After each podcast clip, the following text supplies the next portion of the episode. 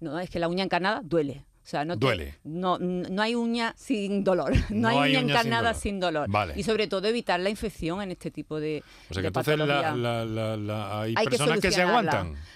Se aguantan y al final vienen con la urgencia, ¿no? Porque cada dos por tres tienen una paroniquia, se le inflama lo que es el rodete periungueal, están con infecciones con reci- o sea, Mm. recidiv- recidivantes y como te comentaba, esa infección puede complicarse y mucho.